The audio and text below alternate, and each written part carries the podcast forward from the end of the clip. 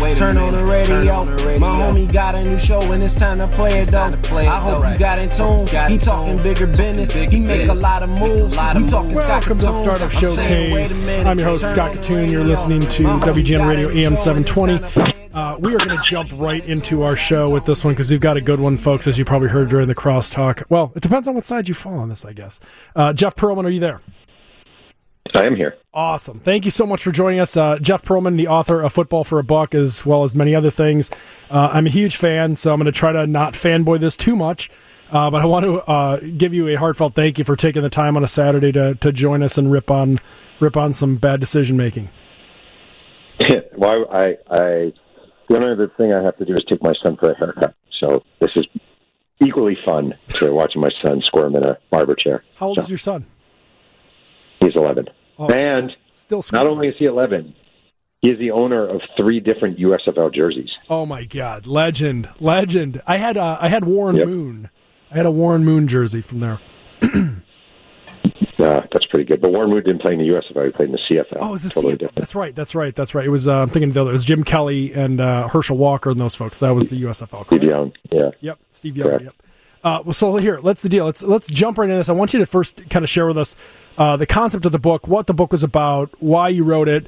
Um, as a you know, I- when I think of the USFL, I, I for whatever reason I think of uh, like the WCW and like WWF in the in the original days. There's like a difference of like we're, we're we're more fun and that kind of stuff. But why don't you give everyone listening sort of a background on on USFL and and the reason that you decided to write this book? Well, I uh, I was a kid of the '80s, and when I was 10 years old, this new league started called the United States Football League, and it was the spring football league. It was here to challenge the NFL. Um, the idea was really good, really, really good. It was we were going to have regional drafts where you know the uh, you know the Philadelphia Stars will get a lot of their players from Penn State and Pitt and Tampa Bay Bandits going Florida and Florida State, so you'd have these built-in fan bases. You're going to spend money, but not a ton of money. You can get two marquee players ish per team, and the rest are a lot of sort of really good, but maybe not NFL caliber quite guys, and slow growth. And I remember basically what happened is they uh, in 1983 the Heisman Trophy winner, reigning Heisman Trophy winner, was Herschel Walker from the University of Georgia, and Herschel Walker was a huge, huge star in sports at the time, and he wanted to come out after his junior year, but the uh, the NFL wouldn't draft juniors. So he reached out to this new league, and there I am one day in the Mahopac Public Library in Mahopac, New York, looking at a Sports Illustrated cover with Herschel Walker on the cover, and it says "Hitting Pay Dirt." Herschel Walker of the New Jersey Generals, Oh wow! and my head exploded. I was just like, "Wow!" And then you open it up, and it was twelve teams, and the helmets were just insane. The the helmets were insane. It's like the Michigan Panthers and the Philadelphia Stars and the Denver Gold, and they were explosive and these colors you'd never seen before. It was just so good. So um, I was just in. That's pretty much it. I was in, and I love the USFL, and I want to write this book for a million years, but no one ever wanted me to write the book, and finally I just said, "To hell with it! I'm writing this book."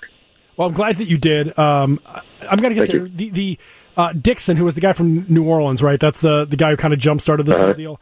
Uh, was it Yeah. was, was Marcus Dupree? Was that their big signing, the big one that, that they did, or am I in the wrong league again? You're in the right league, but I would not say Marcus Dupree was one of the 10 biggest signings in the USFL. And that's how big the USFL was. They got, right, so among others who, who started in the USFL, Herschel Walker, Doug Flutie, Jim Kelly, Steve Young, Reggie White. It was a stars league. They were taking Craig James from SMU and Trumaine Johnson from Grambling, Tim Spencer from Ohio State. They got Marcus Dupree when he came out. It was just it was like the the NFL when it when the USFL started, the NFL called the USFL the useless. like they joked about it. Yeah. This is a joke. Who gives a crap? This is nothing. And then Herschel Walker, and then all these other guys, and they realized it was no longer a joke. It was holy crap. We're in a little trouble here. And, and I'm guessing this is uh, the Tampa Bay Bandits. Is that also the late Burt Reynolds? Yeah, Burt Reynolds was a minority owner, and um, yeah, he was a minority owner, and uh, yeah, it's crazy. He, you know, they they built this sort of team of celebrities, Yep. And Star uh, you know, was it was- there for sure, and they were like in, in football for a long time. I feel like, and well, even today to a point, uh, because of the helmets, there people were unrecognizable. There was no star per se. There was a name Mm-hmm. whoever got marketed, but there wasn't like recognition, kind of like hockey in a lot of ways. And like the USFL had this ability to have like you have a star you know when they get there. and you can build the entire yeah. team around that star, which is sort of like the the villain sort of type of approach. Yeah. Well, I literally, I'm literally, uh, as we speak, I just called this up. I'm looking at the cover of Herschel Walker and the cover of Sports Illustrated, and even this is kind of telling. The cover is him. It's March 7th, 1983, and he's holding a general's helmet on his lap, and he's wearing his, and his helmet's off, and you see his face, and his face is smiling. And the NFL at that time really did not market their players. They marketed teams. Where you were a fan of the Steelers or the Cowboys, and the USFL was about marketing players and making stars and forming connections. It was a really revolutionary, which sounds funny, but it really was approach to sort of how the market football. Yeah, no, it's. I think there were so many things that should have gone right, and yet it didn't. And so, uh, if you don't mind, we're going to take a quick commercial break and come back, and then we're going to spend the back half of this mm-hmm. talking about what didn't go right, uh, and maybe a couple of people who I want to rip on that contributed to it not going right. Um, so, if you can okay. hang tight with us, we'll be back here in a minute. We're going to take a quick commercial break. Uh, I got to pay the got to pay the hardworking folks here at WGN Radio. Uh, we will be right back with Jeff Pearlman after this. You are back at Scott Kitun on the WGN Radio. Uh, what are we at the Allstate Skyline Studio? It's still hard to like convince myself that I'm not on Michigan Avenue. Uh, joining me on the phone here from the last half is Jeff Pearlman, talking about a, a new book, a great book, uh, Football for a Buck. We spent the first half of this conversation talking about uh, what should have been a glorious rise for the USFL um, for a whole number of reasons. Totally le- like legendary marketing, things that we do now every day that you just wouldn't have thought of uh, back in the 80s.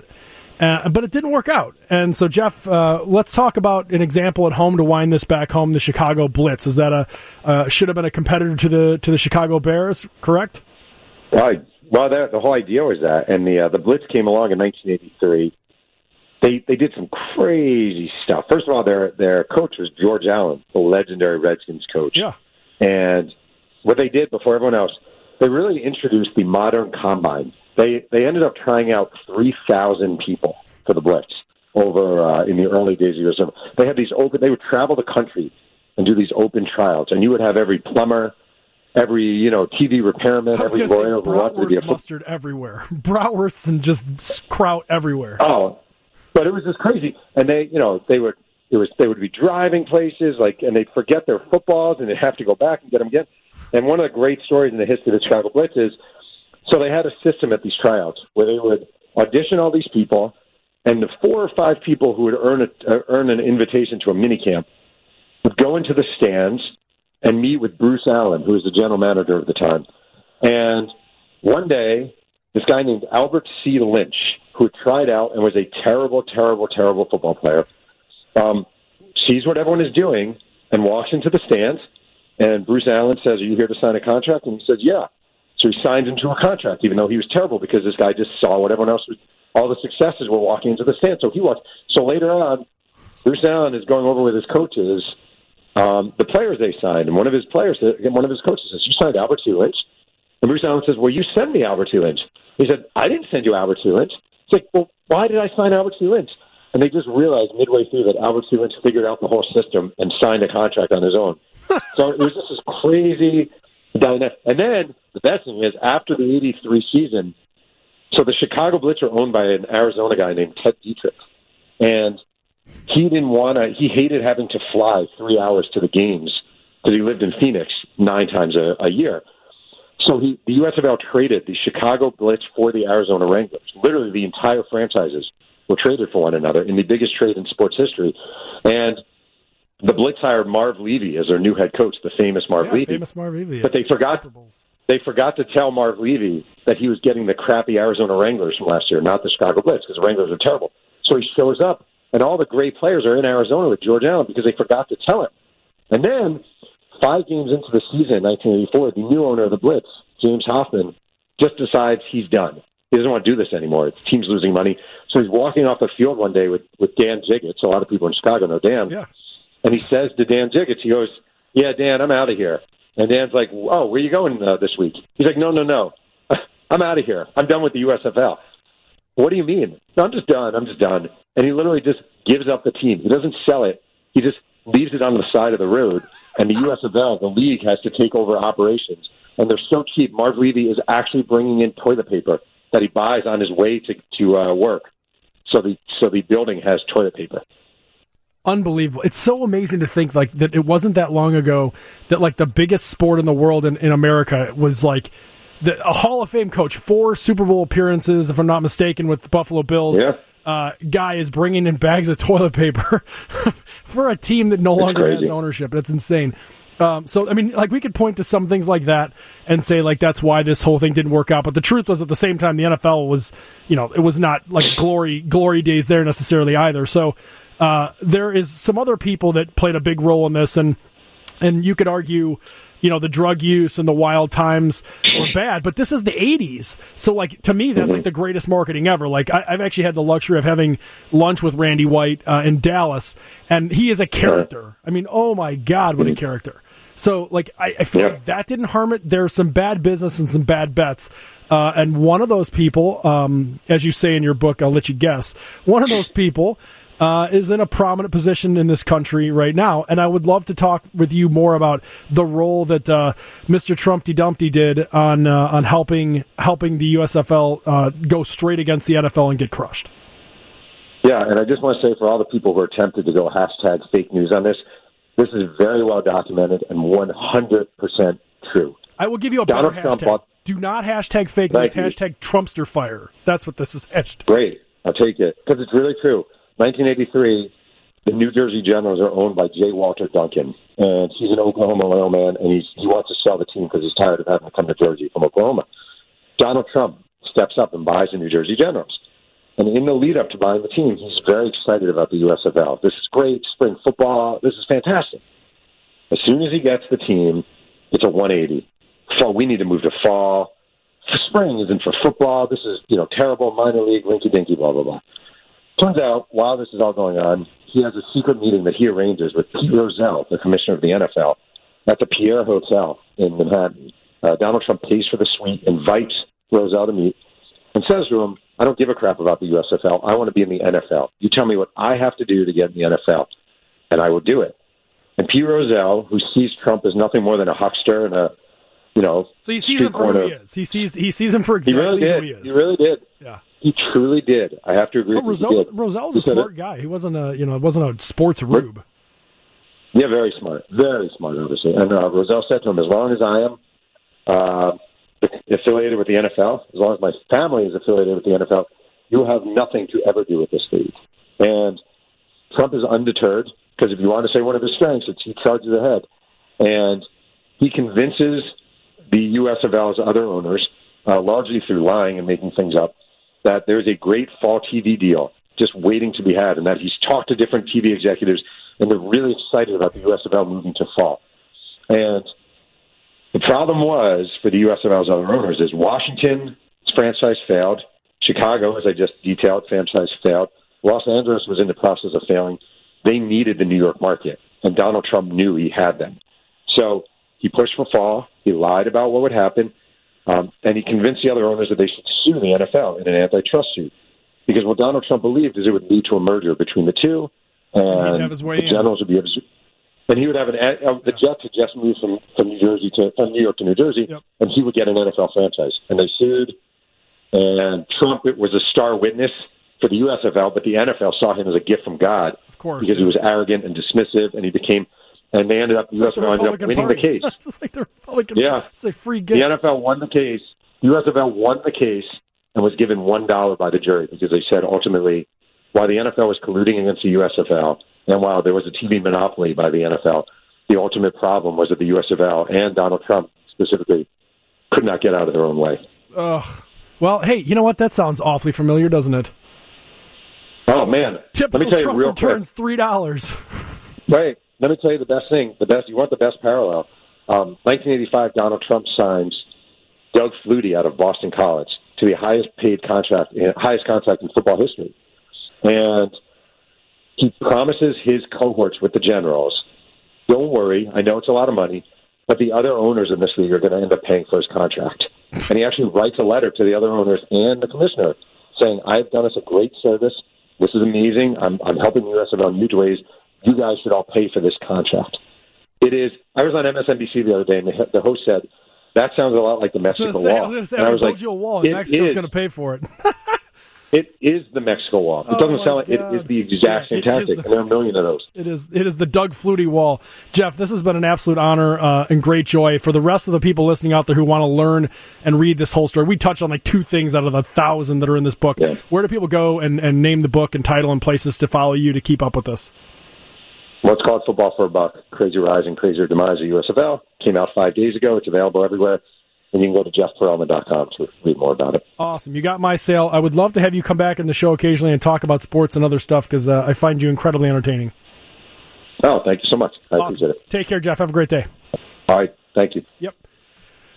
That is the half for us. We're going to come back with the news, and then after that, Michael Gelphman from Dare Mighty Things is joining me in studio. Can you believe it? Um, I guess you've been listening to Jeff Pearlman, Scott Kitun. This is WGN Radio, AM 720.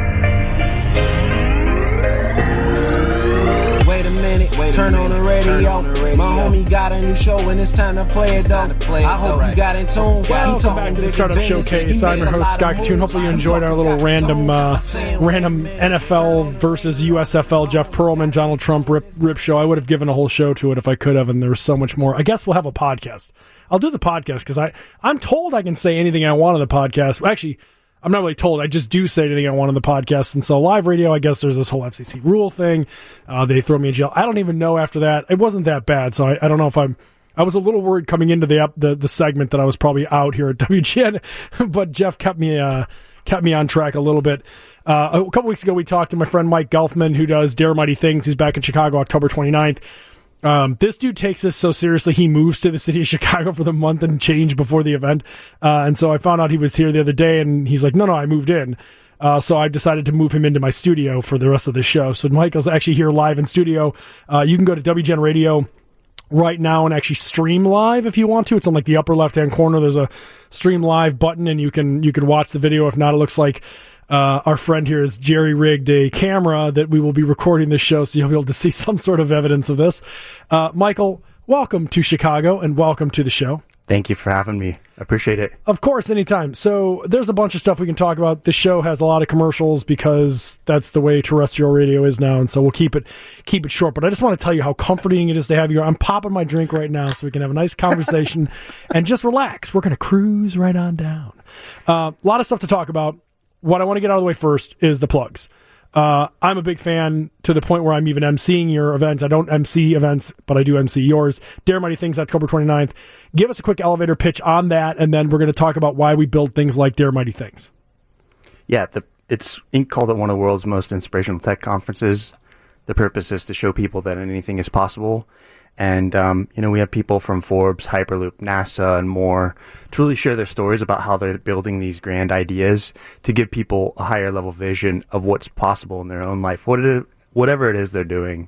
And so we're going to have uh, hundreds and hundreds and hundreds of executives, tech entrepreneurs, so many people, you know, there to be inspired on October 29th. Super excited to be back for our second year in Chicago. Love being here. The community is amazing. Thanks to people like you. So- Thank you, thank you. Um, so I, you know, we were talking about this on the way in, uh, in this morning to Chicago. I view, you know, we're going to get into the conversation mostly on the the last segment of the show about what we call positively we call feeders. Um, I mean that in the best possible worst way. Uh, we'll talk about that at the end of this and the, the reason why things like Dare Mighty things matter so much. And I just want to clarify for people listening, for those of you out there who are part of our tech community, I think this isn't a hard sell for you. For those of you who are not familiar and maybe work a regular regular job in a normal industry, I want to explain to you why things like this matter. Um, really briefly, putting it in business terms, I've always looked at Technori Showcase, the startup showcase, as uh, the small cap business world, the the ten to thirty million dollar fast high growth potential keyword being potential space, and I look at the the mid cap, call it you know thirty to one hundred and something million. Look at that as like a high growth potential again potential, but like now we're at the high growth stage, and then I look at like things that are just like McDonald's, right? They're a billion dollar company, and that's your large cap those companies need innovation as bad as anybody. The mid cap, in order to stay high growth, need to innovation, need inspiration. And the small companies, they're not going to be there if they're not disrupting. That's their entire purpose. It's an ecosystem, folks. And so what I look at is like any successful company, and this isn't just me spitballing. Deloitte did a big study on this. Doblin partnered with them on it a few years ago. Companies outperform the the, the S and P 500 by like 25 percent if they apply what you call total innovation, which is to say 10 percent is spent on transformational stuff, 20 percent is spent on acquired stuff, and 70 percent is spent on inter, inter, you know sort of incremental events like Dare Mighty Things serve a purpose for early stage companies to identify that anything is possible if you want to try. Anything is possible. And mid cap growth companies are there to realize there's so much that we have left to do if we want to stay in this spot, if we really want to get acquired or, or replace the, the incumbent. And big companies go to Dare Mighty Things to realize, holy SHI, can't say the rest of it. If we don't keep pressing the envelope and bringing in the power players and the hyperloops of the world, we are going to go down, down in flames. And so I'm asking all of you to check it out and look at it because for me working in the startup community, our ecosystem dries up if the big companies aren't out there looking at what's next. Mike, did I do this all right? I couldn't have said it. Be- I mean, that's just the best endorsement ever. So you totally got did it. Did I just beat Inc.? Did no, I, beat- I mean, you just like, yeah. I mean, I've never heard anybody other than myself describe it so well in such a different way in a perfectly way you know part of that fabric of the community. You know it's just in people understanding why they need to be it there. plays a role. It play like these events so and this is i'm going to use this as a segue for the back half of the show or the back last segment. Um, before i do that though please tell us where do people go to get their tickets and if there's any promos or anything that they can use. Um, so right now there's a two for uh, five ninety five the normal t- uh, pass price is four ninety five. We also have group uh, passes available for companies who want to bring their engineering team, their product team, their creative team. That's really where we have the most impact. They can go to daremightythings.co and um, you know look through the website. Amazing list of speakers. There's a contact form if you want to get in touch for more. Um, you know, bringing more people. But um, we'd love to see you there, October 29th at the uh, Symphony Center. So I would love to see you there. Also, I will be there on stage doing what I do. But I, I want to say, um, you know, to this point, events, and this is my segue before we talk about feeders after the commercial. The the point of an event is to move the needle for the community. It's a way for a group of people to rally a community and speak on their behalf. And Dare Mighty Things, ironically, is the same the night of Dare Mighty Things, the Chicago Innovation Awards, who we're partnered with they're hosting an event to raise awareness and to award the companies that are doing crazy stuff. Those companies were inspired to do crazy stuff because they went to Dare Mighty Things. Those companies, before they dared Mighty Things, were on Technori's stage pitching that they were going to do Dare Mighty Things. If we don't have this kind of you know event ecosystem, nobody out there other than the tech founders themselves which you know we know a lot of them but they're really it's like one per 50 people as a founder you know in here it's actually like way less than that. It's like one per thousand. But anyway there's not a lot of people in the community actually. There's like 15000 people actually. And there's 6 million in chicago alone people human beings. If we don't get regular folks to come to this kind of stuff we we cease to exist. We cease to grow so what we're trying to you do, you can't here, find talent. You, yeah, you, you, get you know a lot of you you know you're looking for top tech talent. You you you know you're wanting to find the top people. This is where they will be. This is a place to do business, to make new business connections, to find top tech talent, and not only that, but to inspire your own people. That's what they deserve. They deserve that. So. Um, you know, like I totally agree with you. So, I, I, you've just described it so perfectly. It, that understanding of of the ecosystem and how it all filters into there's there's different stages and and the importance of each and how they all feed each other. You know, you can't, you can't win if if if a bunch of people aren't pushing things forward. So I really appreciate. The- I, we're going to take a commercial right now, and I'm going to come back and we're going to talk about what these events are not. How's that for a nice spin on it? That's a nice plug, right? Yes. You're listening to Mike Gelphman, Dare Mighty Things. I'm Scott Kitun from Technori here visiting WGN Radio AM 720. We'll be back right after this.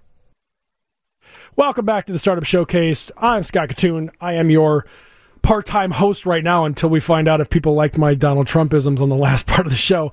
Uh, but at any rate, joining me, Michael Gelphman, we were just talking about why I think uh, Dare Mighty Things is so cool and why I've graciously accepted his invitation to MC the event on October 29. Check it out, daremightythings.co. Uh, if you're a company, you should buy a whole batch of these tickets. It's it's totally worth it. I, I, went to the event last year as a MC and was just blown away.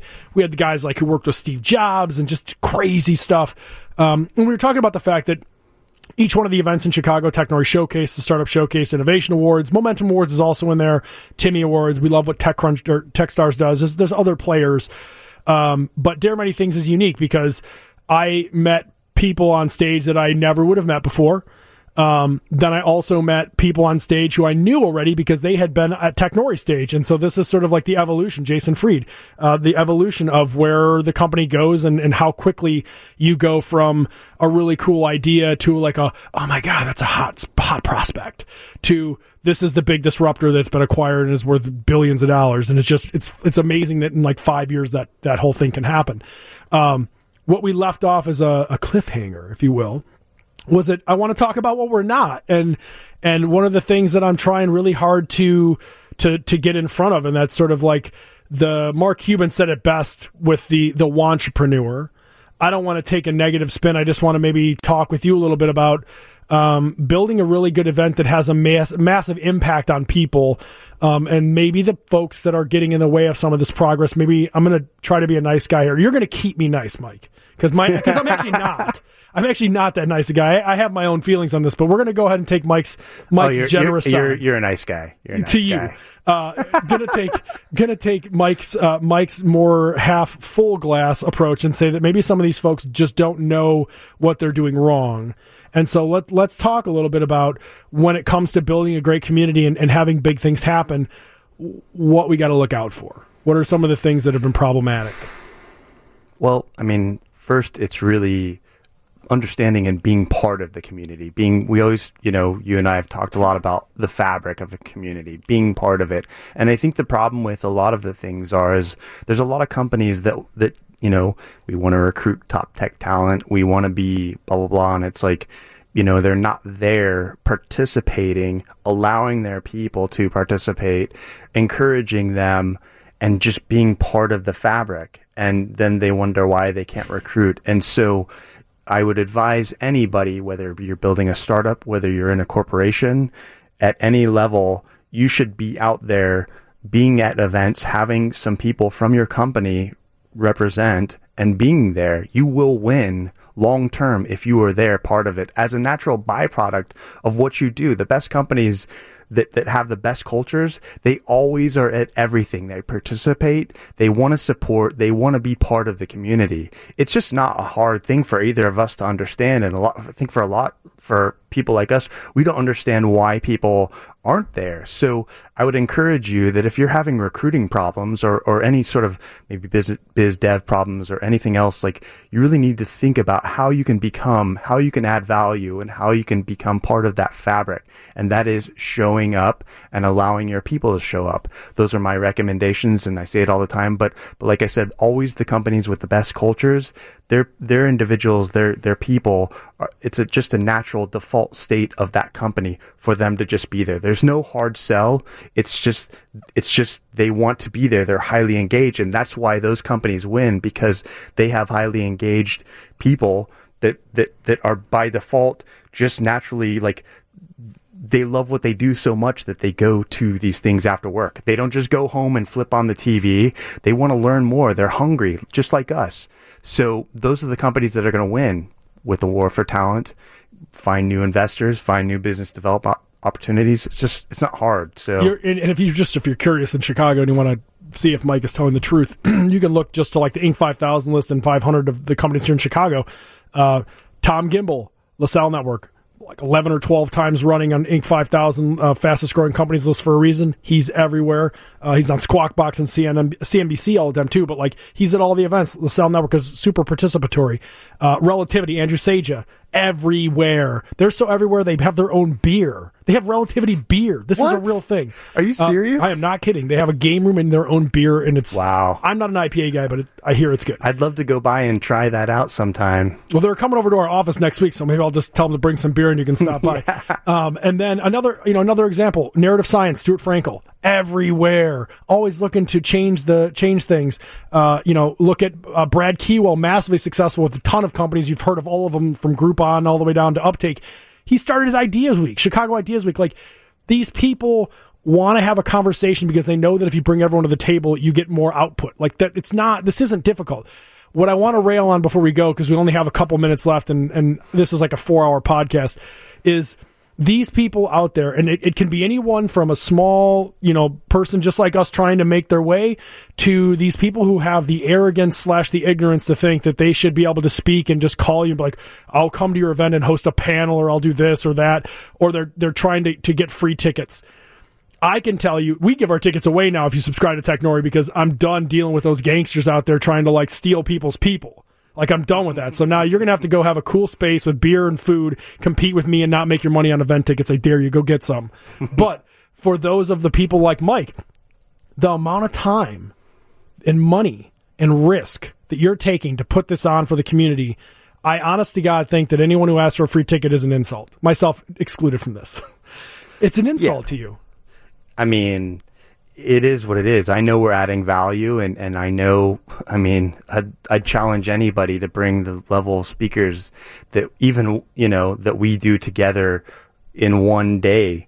There's a reason why Inc. called it one of the world's most inspirational tech conferences. So, you know, I know we're adding value. I know we're bringing people together and I know we're making an impact on people. That's why people are excited that it's back. That's why, you know, last year was, was super hard because nobody had experienced it before. But like I said before, I knew that if we could get people there, that people would have this magical experience and understand that it's what, it's not like anything else that exists. And that's what, and I know it's worth, I mean, it's four hundred and ninety five dollars. Like it's just, I mean, the it it will take you on a journey of the mind, and you'll travel a lot further than you ever could if you bought a flight to any sort of The vast majority have lost more money at Rivers Casino than this in a day. Yeah. you're fine. Like, Yeah, if, yeah, if yeah, you yeah, can't, yeah. aff- like, and here's the thing: we're talking about businesses and business owners. I get into this all the time on the on the podcast with people. I'm listen. I I got myself started with this. I got to this point where we just announced this the round, a several million dollars round for Mike Roth SMS, Assist- uh, SMS Assist. Uh, joined forces with me, bought out all of our investors so we can take on this problem and help companies uh, launch and fund themselves better, faster, stronger. Um, we just announced this announced this the other day. I got to this point two years ago with a podcast.